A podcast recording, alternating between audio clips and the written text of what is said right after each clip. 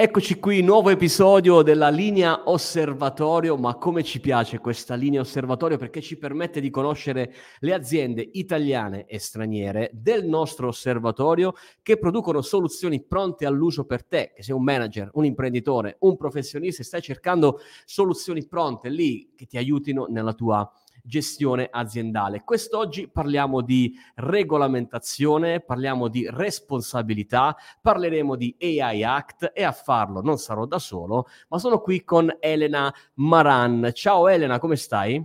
Ciao Giacinto, tutto bene? Tu? Benissimo, grazie. L'azienda è modulus.ai.ai. Allora, intanto io farei una, una piccola no, premessa. Raccontiamo Modulus, dove siete, come nascete e di che cosa vi occupate.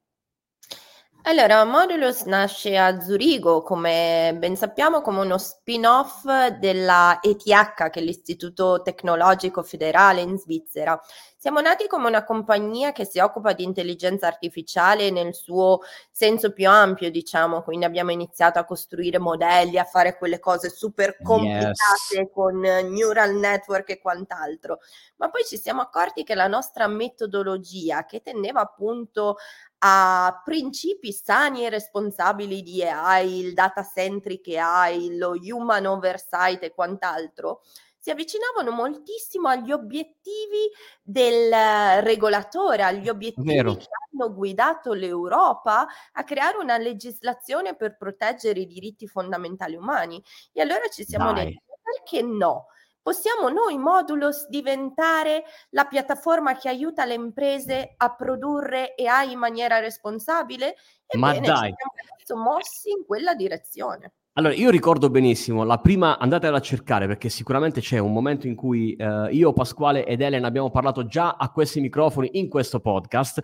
Parlavamo all'epoca, ricordo bene, dei bias cognitivi.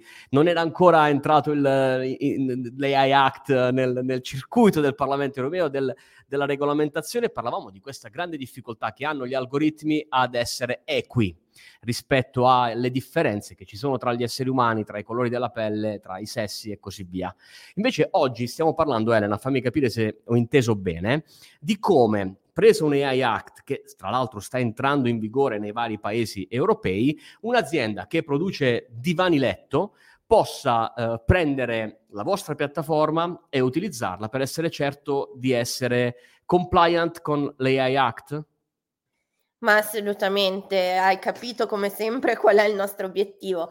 E noi vogliamo appunto aiutare queste eh, imprese italiane e non ad allinearsi ai requisiti dell'atto europeo sull'intelligenza artificiale. E se ora noi produciamo divani e alcune componenti la cui sicurezza è fondamentale vengono prodotte attraverso un algoritmo di AI, beh, questo algoritmo effettivamente tiene in conto le misure di sicurezza che permettono di produrre divani letto che sono effettivamente sicuri?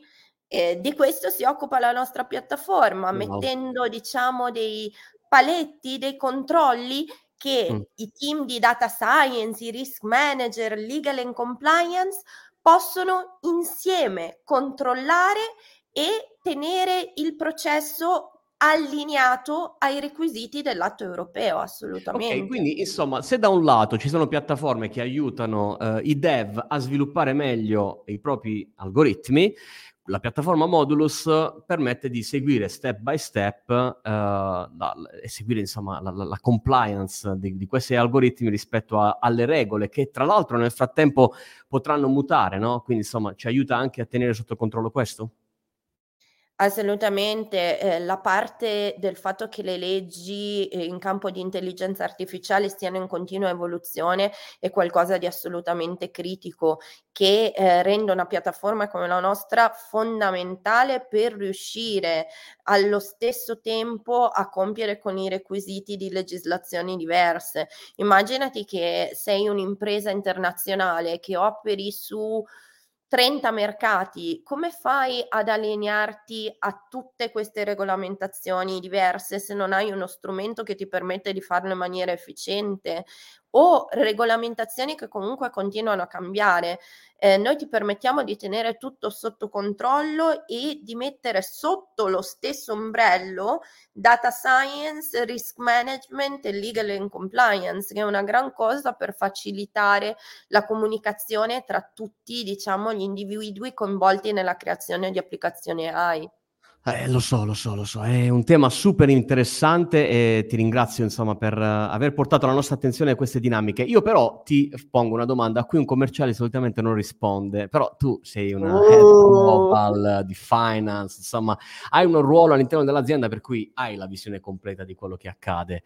Qual è il settore dal tuo punto di vista da quel dei numeri che, che, stai, che stai monitorando che per primo ha risposto a questa esigenza e che si sta allineando grazie alla vostra piattaforma? A questa nuova tematica che è appunto l'AI Act e in generale la parte regolatoria? Il settore finanziario è molto attivo e perché, ehm, Giacinto? Prima di tutto perché la maggior parte delle applicazioni nel settore finanziario sono applicazioni che possono essere definite alto rischio, nel senso che hanno un impatto fondamentale sulla vita dei cittadini e sulla società nel suo complesso, ma anche perché, ehm, banche e assicurazioni naturalmente sono dei gestori del rischio. Le UAI Act è un atto che richiede di gestire il rischio rischio delle applicazioni di AI e chi ne è meglio posizionato, chi è più, eh, diciamo, eh, uso a valutare i rischi di certe applicazioni se non il settore finanziario. Certo, e quindi un appello a tutte le banche, le assicurazioni, le finanziarie, che, uh, i cui manager state ascoltando questo, questo, podcast per primi, per primi, cosa dovranno fare Elena secondo te? Qual è il modo migliore per entrare in contatto con te, oltre LinkedIn insomma?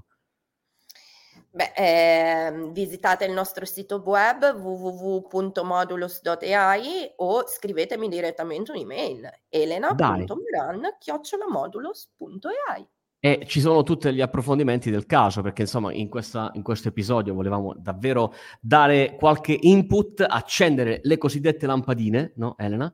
E poi insomma la, la bolletta la pagate voi, non è che... non la pago io, non la pago io. Va bene, Elena, ti ringrazio come sempre della disponibilità. Un saluto a tutto il team, anche al team marketing Grazie. che ci ha permesso questa, di realizzare questo episodio. Noi ci vediamo come sempre qui nelle tue cuffiette su tutte le piattaforme di ascolto del podcast, sempre con IA spiegata semplice. Ciao. Ciao, grazie Giacinto, ciao.